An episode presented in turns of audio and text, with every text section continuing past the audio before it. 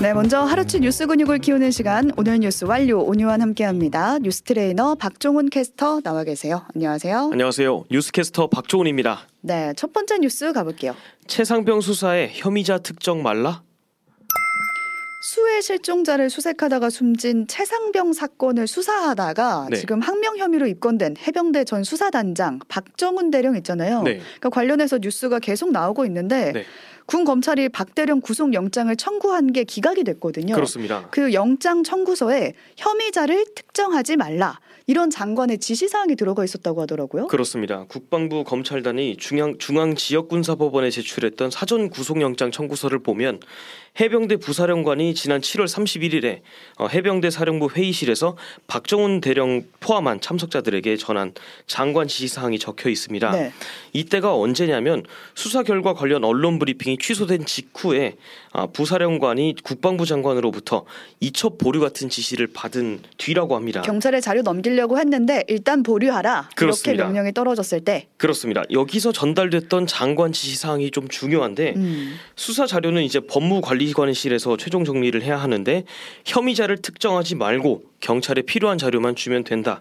수사 결과는 경찰에서 언론에 최종 설명하도록 해야 한다라는 내용이 장관 지시 사항이었습니다. 그 박대령의 수사단이 당초에 범죄 혐의 있다라고 본 게 여덟 명이었거든요. 네. 그렇게 특정이 되어 있었는데 그렇게 하지 말고 그냥 경찰에 자료만 넘겨라. 자료만 넘겨라. 네. 라는 지시 사항이 있었던 거예요. 그렇습니다. 근데 그동안 국방부 장관은 그런 지시 한 적 없다라고 했거든요. 맞습니다. 이게 이종섭 국방부 장관이 지금까지 주장했던 입장하고 완전히 배치되는 말이거든요. 음, 이 장관은 지난 4일 국회에서 누구 빼라 마라 이런 말 한 적 없다 이렇게 말을 했던 어, 이력도 있고요. 네. 박전 단장의 그간 주장하고는 맞아 떨어지는 내용입니다. 음, 박전 단장은 어, 국방부 법무관리관이 박 전 단장한테 전화해서 뭐 죄명 그리고 혐의자 혐의 내용 다 빼고 일반 서류처럼 넘기면 되지 않겠느냐라고 말했었다고 했잖아요. 네. 그걸 압박으로 들었다고 음. 했고요.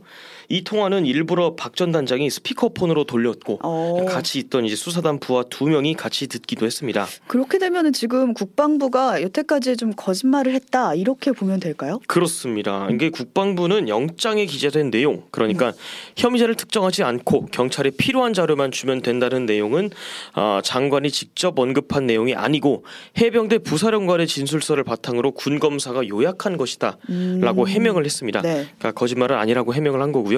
그리고 혐의자 특정하지 마라.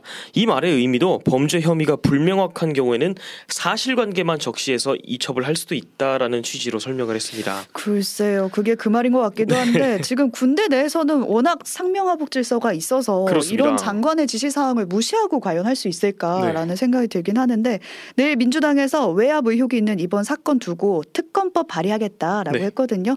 관련 사항 지켜보도록 하면서 다음 소식 가볼게요. 홍범도 흉상 논란 역사 강사들도 한마디 홍범도 흉상 논란 아, 저희도 계속 다루고 있는데 그렇습니다. 이제 유명 역사 강사들도 말을 보탰어요. 네, 역사 전문 강사이자 방송인으로도 활동하고 있는 심용환 역사 N교육 연구소 소장이 흉상 이전 관련 의견을 냈습니다. 네. 현재 잣대로 과거를 규명하는 건 왜곡이고 그런 식이면 연해주가 활동 기반이었던 안중근 의사도 빨갱이라고 할 거냐 이렇게 음. 일가를 했습니다. 시대적인 상황 그러니까 흐름과 맥락에 따라서 파악을 해야지 과거 이제 독립군들의 행적을 지금 잣대로 평가하는 건 위험하다는 거죠. 음. 심지어는 독재 정치를 했던 이제 박정희 정권, 이승만 정권도 역사를 있는 그대로 존중했는데 5년짜리 정권이 지금 역사관을 건드리는 게 맞냐 이렇게 음. 전했습니다. 그때도 안 건드렸다 이거네요. 그렇습니다. 그러면서 홍범도 장군에 대해서는 논란의 여지가 없다고 평가했습니다. 조선에서 독립운동기 그리고 해방 후에 대한민국까지 역사적 전통성의 어떤 다리를 담당했던 한국 역사에서 빼놓을 수 없는 중요한 인물이라고 평했습니다. 네, 방금 띄워드린 사진에서도 화가 단단히 난 모습을 볼 수. 있었는데 역사 전공을 넘어서서 군사 정권, 보수 정권에서도 이런 일은 처음이다 이렇게 지적한 게 많은 사람들의 뭐라 그럴까 동감, 네. 공감을 샀고요. 여기에 지금 공무원 한국사 강사로 유명하신 분이죠 전한길 강사도 얘기를 보탰더라고요. 그렇습니다. 난신직자 그분 네. 홍범도 장군에게 논란될 것은 없다. 이게 전환길 강사의 메시지였습니다. 음. 사실 전환길 강사는 홍, 홍범도 흉상 이전 질문에 대해서 야, 예, 이 이슈는 점점 정치적인 분쟁이 되어가는 것 같다라고 답해서 이거 왜 입장 제대로 표명 안 하냐 대선 때 누구 뽑았냐 이런 음. 말까지 나왔거든요. 네. 그 해명하는 겸 자신의 입장을 밝힌 건데 강의할 때마다 홍범도 장군은 훌륭한 독립군이라고 일관되게 가르쳐 왔고 네. 이것에 대해서는 아무도 이의가 없을 거라고 전했습니다. 음. 논란될 게 없는 객관적인 사실인데 여야도 싸우고 국민들도 지지 반대로 나뉜 상황에서 구태여 말을 보태지 않았다는 게 어, 그분의 취지였습니다. 네. 한국사 강사로 유명한 황연필 역사 바로잡기 연구소 소장도 자신의 유튜브 채널에 나라 독립이 최우선인 사람이 러시아랑 손잡으려 한 게 그렇게 잘못된 건가 이렇게 음. 말하기도 했습니다. 그러니까 생각해 보면 100여 년 전에 연해주 지역에 살던 사람들의 삶을 네. 지금 우리 현재 프레임, 그러니까 냉전 체제와 분단 체제인 현재 프레임 위에서 해석하는 게 과연 맞나 이런 생각은 들어요. 그렇습니다. 독립만 생각하면서 이제 싸우다가 돌아가신 분들이 정말 많은데 그렇죠. 그런 거 살펴보지 않고 지금에서 진영 싸움만 하고 있는 상황이 좋게 보일 리는 없죠. 네, 일단 흉상 이전 자체는 확정이 돼서요. 올해 네. 말쯤에 철거 예정이라고 합니다. 네. 여기까지 전해드리고 다음 소식 가볼게요. 김희열아 일진 논란 폭행은 안 했다. 오늘 정말 그야말로 포털을 가득 채웠던 뉴스인데요. 그렇습니다. 학교 폭력을 다룬 드라마였죠. 더글로리에서 그 네. 연진이 친구였어요. 그렇습니다. 가해자 역할을 같이 했었는데 배우 김희열아 네. 이사라 역할이었거든요. 네네. 기억하시나요 혹시? 마약 중독자 연기 진짜 살벌했잖아요. 그쵸. 그 뒤로 승승장구했었는데 네네. 오늘 갑자기 학창 시절 일진이었다 이런 보도가 나와서 네. 충격이다 이런 반응들 나오고 있어요. 그렇습니다. 연예계 소식에 빠삭한 디스패치가 먼저 의혹을 제기했습니다. 음, 김희열아 씨가 강원도 원주에 있는 상지여중 재학 당시에 일진 클럽이었던 아, 빅상지의 미- 멤버였다고 보도를 한 겁니다. 네, 클럽 이름이에요 이거. 그렇습니다. 보도에 따르면 김희열아 씨는 일진 클럽에 속해서 뭐 친구들 돈을 뺐거나 후배나 동급생들 폭행하고 폭언을 했다고 합니다.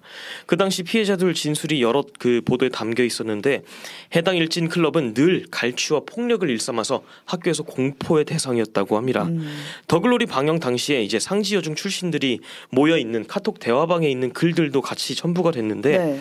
그냥 본 모습 찍은 거 아니냐? 어, 이거 말투도 똑같고 중학교 때 모습 그대로네 이런 반응이 있었다고 합니다. 네, 그럼 김희열아 측 반응도 지금 입장이 나왔나요? 그렇습니다. 일단 김희열아 씨는 일진 클럽 멤버들하고 무리지어 다닌 건 맞고 어, 방관자로서 책임이 없다고 생각하진 않지만 폭행에는 결코 가담한 적이 없다고 밝혔습니다. 아, 클럽 멤버는 맞는데 방관자였다는 거네요. 그렇습니다. 그리고 더글로리 출연 당시에도 나 정도는 가해가, 가해자가 아니잖아 음. 이렇게 합리화를 했다면서 아, 지금은 사과하고 싶 다라고 밝혔습니다. 네. 근데 반응은 좀 싸늘합니다. 그렇죠. 누리꾼들은 음주랑 운전은 했는데 음주운전은 안, 하- 안 했습니다라고 하는 거랑 뭐가 다르냐? 연기가 경력직이었다 음. 이런 얘기들을 하고 있고요. 네, 마침 또 자신이 맡은 배역과 딱 겹치는 학창 시절을 보낸 게 알려지면서 네. 더욱이 지금 이목이 집중되고 있고요. 예정됐던 예능 녹화도 취소됐다고 하고 뮤지컬 일정도 잡혀 네, 있었대요. 맞습니다. 그것도 어떻게 될지 불투명하다라는 소식까지 전해드리고 분위기를 좀 바꿔보겠습니다. 네, 종훈 캐스터가 좋아 하는 스포츠 소식 가볼까요? 손흥민 1위 등극 지난 주말에 토트넘 경기 보셨나요? 무조건 봤죠. 아. 자 이렇게 세레모니를 지금 하고 계십니다. 네. 유튜브 오시면 보실 수 있고. 해트트릭 달성하면서 네. 5대2 대승의 주역이 됐죠. 그렇습니다. 저도 봤는데 안 자고 본 보람이 있다 할 그렇습니다. 정도로 어떻게 세 골을 넣었나라는 네. 생각이 들었는데 그 경기 때 활약으로 프리미어리그 파워 랭킹 1위에 올랐습니다. 그렇습니다. 영국 현지 매체 데일리 메일이 한국 시간으로 어제 EPL 4주차 파워 랭킹을 발표했는데 1위에 등극했습니다. 네. 앞서 말한 대로 손흥민은 지난 2일 벌리와의 4라운드 원정 경기에서 혼자 3골을 책임졌고요. 아, 원래 손흥민이 왼쪽 윙어가 주 포지션이잖아요. 네네. 그런데 이날 경기에서는 최전방 스트라이커 자리에 섰습니다. 음. 전반 16분에 이제 여유롭게 골키퍼 키를 넘기는 환상적인 칩슛으로 첫 골을 신고했고 후반전 두 번째 골, 세 번째 골 연이어 터트리면서 팀의 대승을 이끌었습니다. 네. 슈퍼손 주말 경기에서 이제 같이 맹활약했던 어, 팀 동료 제임스 매디슨도 있고 똑같이 해트트릭을 기록했던 맨체스터 시티의 괴물 공격수 엘링 홀란드도 있었는데 네. 아 쟁쟁한 경쟁자들을 누르고 정상에 섰습니다. 정상에 손흥민 선수가 섰어요. 그렇습니다. 이로써 손흥민은 이번 시즌 프리미어리그 1호 해트트릭 득점자가 됐고 영국 공영 매체 BBC가 선정하는 이 주의 베스트 11에도 당당하게 이름을 올렸습니다. 네, 사실 영혼의 단짝이라고 불렸던 케인이 떠나버리면서 그렇습니다. 아, 그래서 골이 안 터지나 이런 우려가 좀 있었는데 네. 아주 기분 좋은 뉴스였고 또 다른 단짝들이 많이 생긴 것 같은 그렇습니다. 분위기였습니다. 이번 주 금요일에 웨일스와 치르는 국가대표팀 경기가 있다고 하거든요. 네. 거기서도 좋은 모습, 좋은 결과 기다려 보겠습니다. 네. 다음 소식 가볼게요. 실종 5일 지적 장애인 드론이 찾았다. 40대 직접 장애인을 실종 5일 만에 극적으로 찾았는데 큰 역할을 한 게 드론이라고 하더라고요. 그렇습니다. 일단 사연은 포항 구룡포에서 이제 어머니와 함께 사는 40대 지적 장애인 A 씨가 있었는데 음. 이분이 씻는 걸 좀 안 좋아했나 봅니다. 그래서 지난 1일 노모가 훈계 차원에서 너 잡아가려고 경찰이 전화했다라고 말했는데 A 씨가 놀라서 가출을 해버린 거예요. 아 정말 쫓아오는 줄 알고. 그렇습니다. 야산으로 가는 모습은 CCTV에 잡혔는데 그 다음은 경찰도 못 찾았대요. 전전긍긍 하다가 오늘 오전에 드론을 띄웠는데 미세하게 팔이 움직이는 게 포착이 오. 됐고 경찰이 바로 출동해서 찾았습니다. 진작 띄울 걸 그랬어요. 그러게요. 알몸 상태로 발견되긴 했는데 건강에 문제는 없다고 하니까 다행이네요. 네, 그러니까 실종자 수색 작업에 들어가서 한 3일 만에 생존한 사례는 많은데 네. 한 5일 만에 생존한 사례는 이번이 처음이라고 하더라고요. 그렇습니다. 이번 그리고 A 씨의 지적 능력이 5살에서 6살 정도라고 음. 하는데 5일 동안 어떻게 살아남았는지 그. 생존 방법에 대한 것도 지금 관심이 쏠리고 있어요. 네, 이 소식 듣고 누리꾼 반응이 네. 드론 기술에 놀라면서도 아 정말 어머니의 말처럼 경찰이 찾으러 왔다. 네. 이런 반응도 보였습니다. 아무튼 무사히 발견돼서 다행입니다. 다행입니다. 여기까지 박종훈 캐스터와 오늘 하루치 뉴스 근육 길러봤습니다. 고맙습니다. 고맙습니다. 오늘 뉴스 완료.